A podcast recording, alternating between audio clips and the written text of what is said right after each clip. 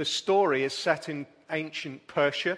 It's set during the reign of King Xerxes, a historical uh, king, the king who actually features the Persian Medo Persian king who features in the film 300. So we're really set in a historical ancient world, a genuine period of time.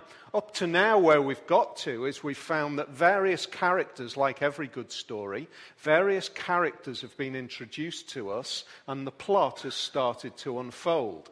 Two opening characters, the king and the queen, have a fallout, which results in one queen disappearing and a new queen appearing. However, the queen that does appear is um, one of God's people in the sense that she is a Jew who originally would have ended up, uh, her heritage, family of heritage, would have found her in that place because of, because of exile uh, but we're talking sometime after, and she's stayed there. She's an orphan girl, Esther, who's ended up uh, being taken, uh, ripped from her home, ending up in the king's harem, and ending up after that as the one who the king chooses to be his new queen and, and his wife. Uh, during that whole period of time, the, the other character who is introduced is her older cousin who's been looking after her since her parents' death, which is Mordecai. Mordecai um, is um, a God fearing Jew living in the city of Susa. That's what comes across. That's, if you like, the underplay, the underpinning story. Here we have people who are living in a, if you like, an alien country, but they are seeking to try to work out how to live faithfully to God, even though they find themselves in that place. That's why I think this book is so relevant to us today. We're not living in ancient Susa, of course not. But we are living in a world which is, uh, is alien to the ideas of God, and probably more so than for centuries in our country. Some have argued that we are in a situation which is more alien than we have ever experienced since the Christian faith first came into this country. Whether that's true or not, I don't know. But I think it's fair to say that we are in a place which is very, very different to the way it has been down through the past centuries. The idea of the Christian faith is generally rejected, and we're having to work out, therefore, how should we live? Uh, and we really, as we come to this particular chapter, chapter 4, we find that we, we have the title for the story uh, for such a time as this actually appears in this chapter. It's, if you like, a fulcrum statement in the whole of the book. And we'll see why it's so important in a few minutes' time. Mordecai in seeking to be faithful to the God who he worships, has refused to bow down to Haman, who the king has honored. Uh, in the ancient world, obviously, the king is the supreme dictator of the, not just the country, but the empire, and he has elevated his friend Haman to a point of supremacy, second in line to the king's throne, to a point where, that, uh, where Haman demands that people bow down and worship him. Mordecai sits in a stream of biblical heritage. He sits with Daniel, he sits with Daniel's followers in the same place where they have said, okay, we are having to work out how to live in this world which is antagonistic to the God who we worship, but you are now demanding that we cross a line which is beyond where, where I feel we can cross. And so Mordecai has made a stand on this particular issue. Interestingly, even though he has previously said to Esther, uh, who's gone into uh, the palace, he's previously said to her, Don't reveal the fact that you're a Jew. Now, isn't that interesting? He said, Don't do that. And then he's made a point of principle and said, I'm not going to step out of line and worship you instead of worshipping my God. And so trouble has erupted. We find here, as we come into this chapter, that uh, following Haman's um, flattery of the king, uh, an, uh, uh, an edict has been written that every single Jew in the whole of the empire is going to be killed on a certain day, months away from this particular point. Mordecai behaves in a way where we see genuine grief expressed at the beginning of this chapter. I think for a start, that's really interesting for us to see. We tend to live, I think, in a society which struggles with the idea of genuine grief. Very often we hide it. Uh, we hide wh- where we really are, how we are really feeling. Um, what we see here is quite the opposite. We see Mordecai who dresses in sackcloth, if you like, a Hessian clothing, rather than um, normal clothing. And he also, like others, is wailing and mourning and uh, at times covering himself in ashes. Now, that sounds just totally extreme, doesn't it? Sounds really extreme. One of the important things is to understand that Mordecai is not acting bizarrely in that particular context. It's well recognized from archaeological evidence that the practice of wearing sackcloth and covering yourself in ashes was not a practice which was unique to the Jews, even. It was a pattern which was common in the ancient world. It was a way of expressing, it was a way of making a public statement this is where I am. I am filled with grief. Isn't that interesting? Because Mordecai is associating himself here. He, in verse 1, we see he tore his clothes, put on sackcloth and ashes, went out into the city, wailing loudly and bitterly. He's not afraid to associate himself with the tragedy that has unfolded. And we see that that association is not just Mordecai, but it's a lot of others as well. Right across the empire, in many other cities, there is this massive outpouring of grief. Now, as we read this, it might seem strange to us that there is such a public outpouring. Isn't it interesting, though? Here's a, a, a, just my observation of um, where we are. We might have an unwillingness to publicly outpour our grief, but I think there is uh, a place where there's a lot of public outpouring of grief, uh, but hidden behind a veil, uh, the veil of social media. Uh, so here we are in our interesting culture where we still are looking. I, I think probably because we suppress so much. We are still looking for a desire and an opportunity to express our inner feelings, to be able to communicate where we really are, that we are absolutely devastated and shattered by whatever is going on. Now, the interesting thing is that we see Mordecai making this statement. We might live in a culture where to each other face to face, we might use those. How are you? Everything okay? Yeah, I'm great, thanks. I'm great. Yeah, not bad. Or, yeah, it's, yeah, okay, I'm doing all right. And underneath, we feel like we should be wearing sackcloth and covering ourselves in ashes. There are very few opportunities where we have the true uh, freedom and liberty to be able to do that. However, it can be so helpful because as we see here, that very step, that very process of being open with how we really are, opens the door to future steps as this story unfolds.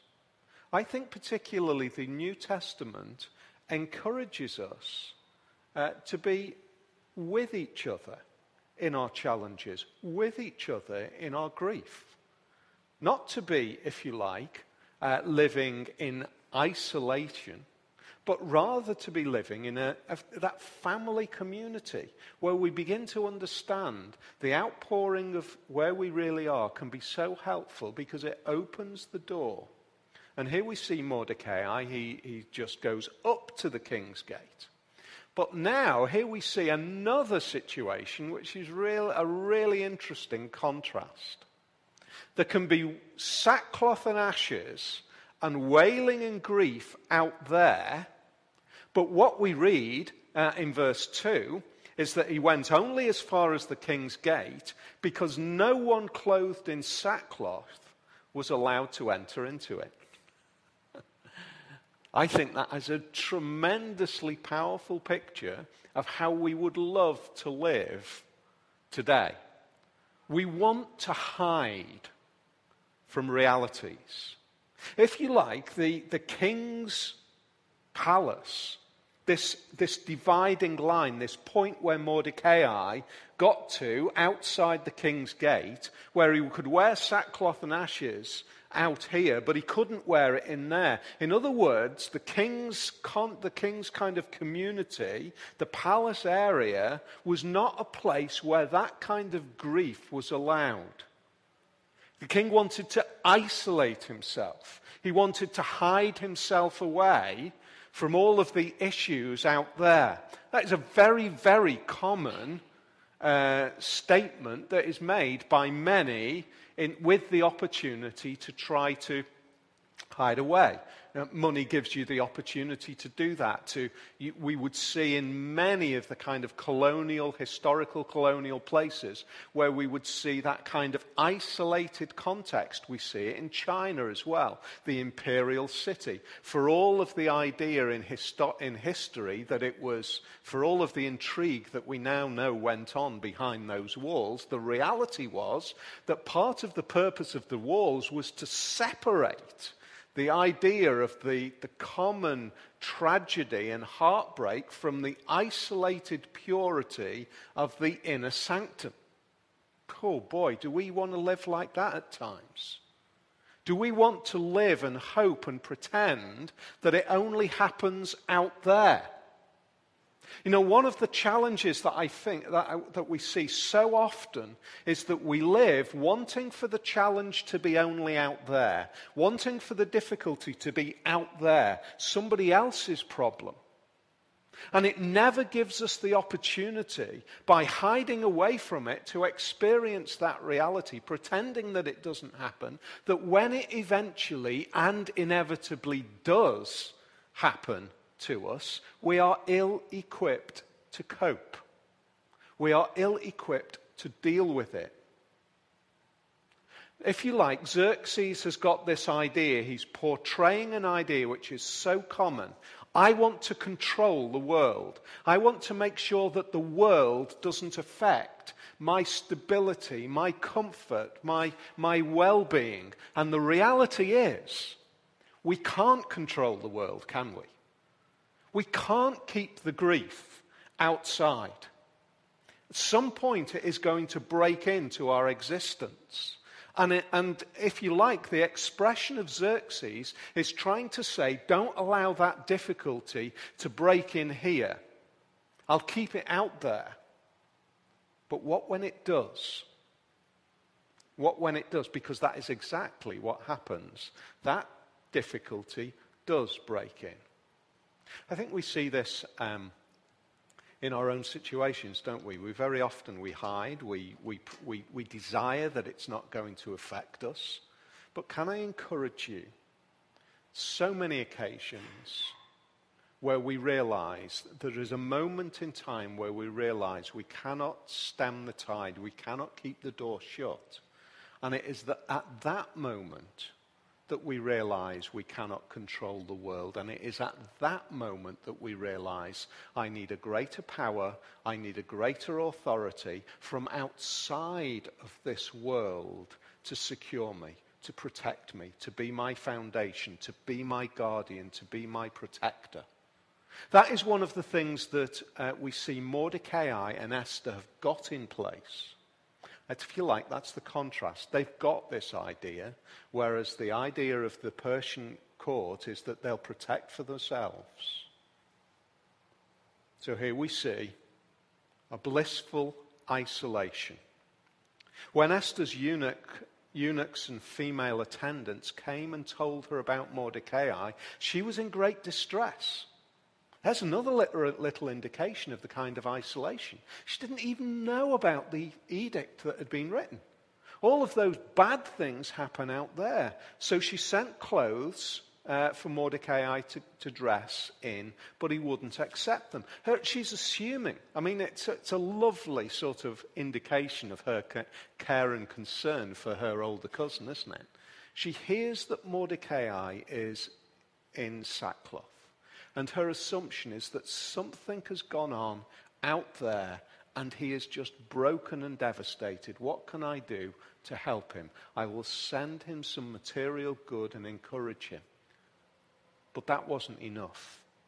Because what was about to happen was that the reality of out there is now going to break in to the queen herself.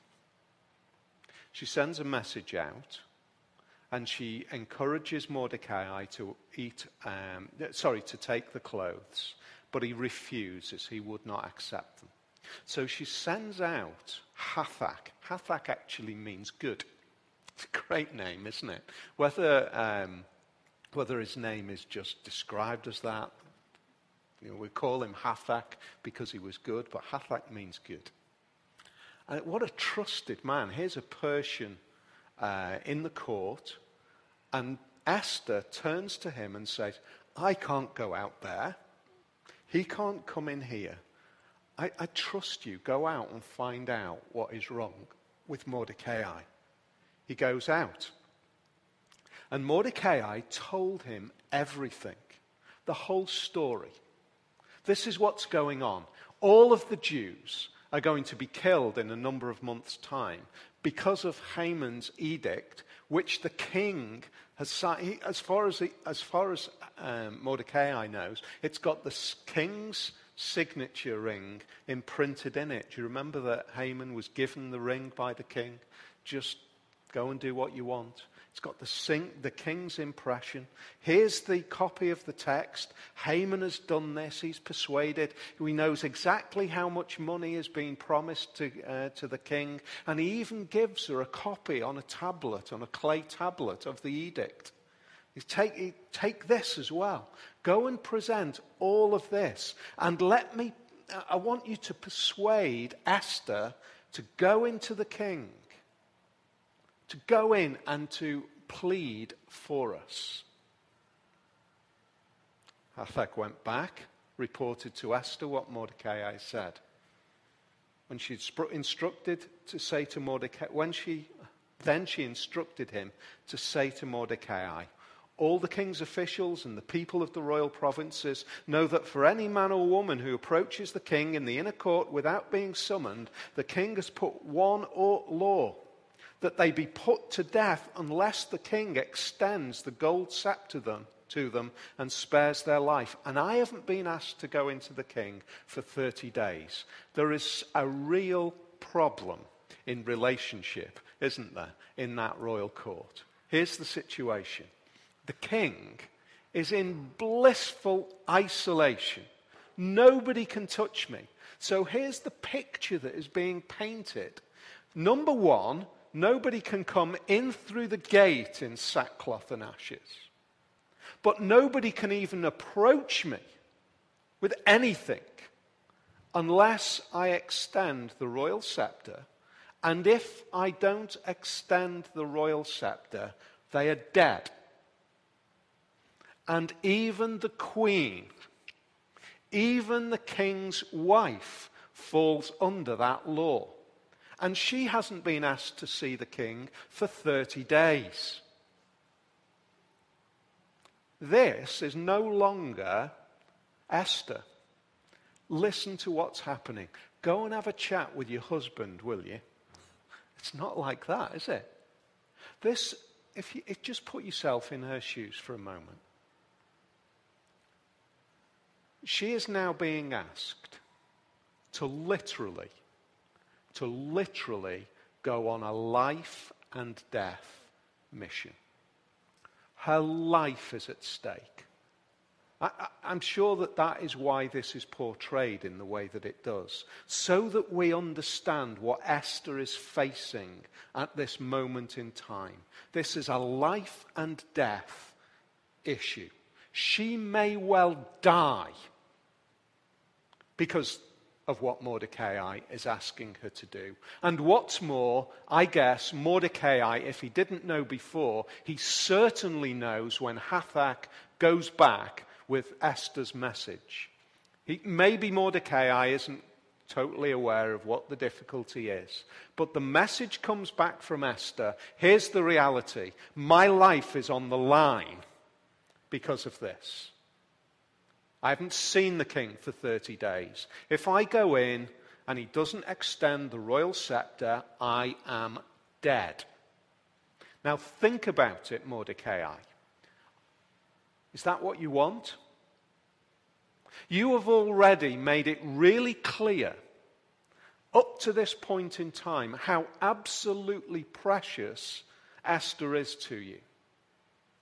You've been outside the royal court listening to how things are going on. You've been protecting her. You've been caring for her. You've looked after her as an orphan child. And now you are putting her in the position of a life and death mission. And so Hathach goes back and speaks to Mordecai and conveys that message.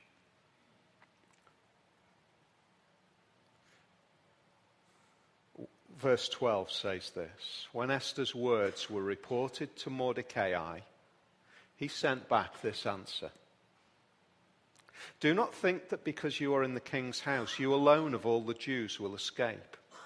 For if you remain silent at this time, relief and deliverance for the Jews will arise from another place, but you and your family's fa- father's family will perish. And who knows, but that you have come to your royal position for such a time as this. Mordecai, what are you going to do? You Put yourself in Mordecai's shoes for a minute. You've already caused this, you might feel, because you have made the decision, it would seem, of all of the Jews in Susa, you have made the decision not to bow down to Haman. All of this has resulted from the fact that you have made that decision and now you are facing another decision where Esther is saying to you, this has got really personal now. Esther is saying to you, I might die because you're asking me to do this. We must understand that the Christian faith, the idea of following the God who created the world, is not a, a decision of happy frivolity. There are times when it is absolutely critical, the issues that we face. There are times when we are making decisions which are absolutely critical in their nature. We might never, God willing, we might never face a decision like this. We might never face a decision where of saying, right, do I put all of my friends' lives at stake by deciding to do this thing? Do I put my young cousins, my adopted daughter's life at stake by deciding to do this? There are moments in time, however, and this is one of those moments in time, where the decision of being a follower of Jesus, a believer in God, is so critical that it is not about comfort. It is not about the best decision for the outcome that I see in human terms to be the best. There are times when being a believer in Jesus Christ has to be a decision of principle. A decision where we will say, it does not look good. It looks like the outcome is going to be catastrophic, but that is what I am called to do. In other words, what Mordecai is saying is, at this moment in time, I am living as though I am a citizen of Jerusalem, even though I am actually in Susa. I am living as though I am under that law, even though I am having to live under this law. I do not know what the future is in this country for being a follower of Jesus. I don't know. But it might be, it might be at some point in this country that we might be faced with crisis decisions. We might be. And I don't think any of us have got any ability whatsoever to face those crisis decisions and to remain faithful unless God is working in us. And that's exactly what we see at this moment in time. We see God working in Mordecai. We see God empowering Mordecai at this moment in time to say there is something more important than personal comfort. There is something even more important than the life of your adopted daughter. That is a remarkable statement to make. Look at the way he describes it. Firstly, he says, Now is the time. He doesn't say, Look, Esther, look at where you are. You're actually now married to the man who signed this edict, or under whose name this edict has been made. You've got great opportunity. But he does say, he does say, look at where you are. It might be, it might be that you are where you are because of this moment in time. Do you see that? He's not saying it's, it's absolute, he's saying it might be. He's saying, Do you realize, Esther, that all of the things that have gone before are in a hands that are bigger than our hands? They are not just chance. They are the hands of God working through our lives. And it might be that all of the things that have happened to this point in time have brought you to this moment. You are facing this decision right now. Maybe you're facing this decision because God has put you there for this moment. Now, that is such a wildly different way of thinking about it, isn't it? It's a wildly different way of thinking about the challenging issues. It shows a greater confidence, it shows a greater belief in the God who Mordecai is standing for. He's saying, I see something bigger going on. I believe that something bigger is going on. When you're facing the challenge, when I'm facing the challenge, one of the great confidences that we have is just that that I am not here in this decision by accident. It could be somebody else who's facing this decision, but the reality is that I am. I'm facing it. And it might be that I am facing this decision because I happen to be, at this moment in time, God's person in this place. That's the idea that Mordecai is, is presenting. What an encouragement. What a great encouragement for us to be able to view. And it's like, it's one of those moments where all of the ideas that have gone through the previous three chapters all converge. All of the different threads of the story kind of find their moment. Esther, you are here. You're here.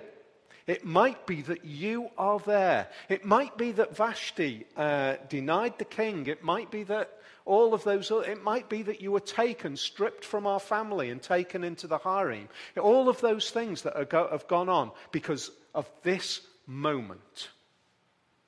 This is your moment. Your moment in time, Esther. This is what you are called to do. I said earlier that it's very unlikely that we're going to face these kind of decisions. But I reckon that most of us have a few big moments in life. Most of us have a few moments in life, critical moments in life, where we make those decisions, where we make that decision which can change everything. It might not be world changing, but it might be world changing as well. We need to understand that those small decisions, which might be huge for us, but we think that in the scheme of things, they're just so insignificant, they might not be that insignificant. And that's one of the ideas that we see in this story, in the way that it unfolds, that the little things become part of such a huge plan. that God is delivering his people. A drunken party is part of the progress that brings Esther into the royal court. Something that seems so alien, something that seems so distant. The rebellion of uh, Vashti and the king towards each other, the broken relationships, somehow, in a greater, wonderful, beyond our understanding way, God is working it through to put you and, to, and me in moments like this. Tolkien had, had just this idea in his mind when he wrote Lord of the Rings. Um, so many ideas of this, I, this pers- perspective of a greater good, power of good, working out against the powers of evil in this world that, that he sees unfolding around him. He's writing uh, around the time of the, uh, of the uh, rise of Nazism and all the rest of it. Uh, and there's this little moment where, if you know the story, Frodo has been given the ring to destroy, to, to if you like, to uh, free uh, the people from the oppression of the evil one. And Frodo says this I wish the ring had never come to me. I wish none of this had happened. I reckon Esther could have said that, don't you? I wish none of this had happened. Gandalf says this So do all who live to see such times. But that is not for them to decide. I think that is amazingly powerful. Esther, you, it's not your decision that you are where you are, but you are where you are. All we have to decide is what to do with the time that is given us. There are other forces at work in this world, Frodo, beside the will of evil. Christian, do we understand that there are greater forces at work in this world beyond the will of evil? Because sometimes we talk as though evil is the champion and is winning left, right, and center. And we need to remind what God says that Jesus in the cross has defeated sin and evil, that the victory has been won. We need to remember that there is good at work when we look around and we see what is going on we need to be reminded that the victory has been secured. And these are just the death throes of the defeated enemy. We need to remember that. But there is more at stake. Look at the re- tremendous statement of faith that Mordecai says. Verse 14 For if you remain silent at this time, relief and deliverance for the Jews will arise from another place. Uh, what? The lot has been cast, the date has been set, and yet Mordecai is absolutely convinced that God's people will be saved. Deliverance will come from somewhere else, Esther. It will. But maybe it's for you to deliver us. But deliverance will come. Why? Why was Mordecai so confident of that? Because you and I are at stake. You see, what Mordecai had understood was the security of God's people was not just about that generation at that moment in time. But rather, he understood that God had promised that through his people there would be a Savior, a Messiah, a promised Messiah. And Mordecai understood that. So, in the face of Haman's threat, Mordecai did not believe fundamentally that it would succeed. He believed, he was confident that God would save his people because he believed that God was going to send a Savior through his people. Mordecai knew that. He believed it, he was confident with it, but that belief did not stop him from encouraging Esther to do the right thing at the moment. He was not fatalistic about it. He said, Do the right thing, but I do believe that God is going to save his people. Why? Because Jesus is at stake. Jesus is at stake here. If all of God's people had been wiped out by Haman, Jesus would never have been born. But Mordecai didn't know about Jesus, but he knew that God had promised a Messiah. And he knew that that was going to work out. And that's why we have a really ridiculous little sentence in the middle of this book where Mordecai says, But I know that deliverance for the Jews will arise from another place. It is the most stupid thing to say, unless there is something way bigger going on. Mordecai had absolutely no right whatsoever to say that on the idea of hoping that Haman's plan would be defeated. But he did have every right to say it on the basis that he believed in the promises of God that a Savior was going to be delivered through his people. And so Mordecai was so convinced, he was able to say, but there is going to be salvation for his, for his people, one way or another. We are not going to be wiped out. It might be carnage, Esther. It might be that there's just a few who survive, but God will send a Savior. Because that's what's at the core of this story. How is God going to make sure that a Savior is born in this world?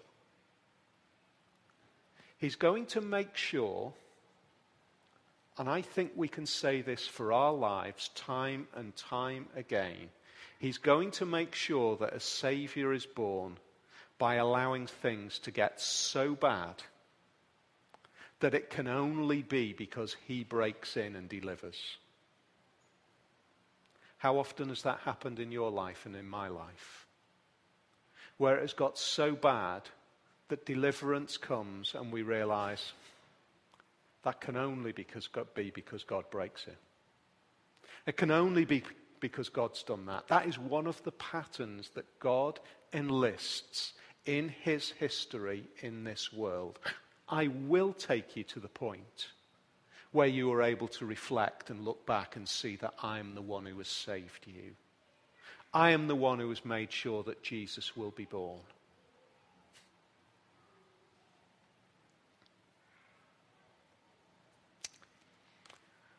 And so we'll leave it there. We'll leave it with Esther with a decision. What is she going to do? Most of you will know because you've read it anyway.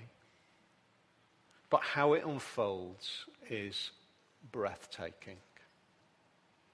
But more than that, we can praise the God who ensured that a Savior came into this world.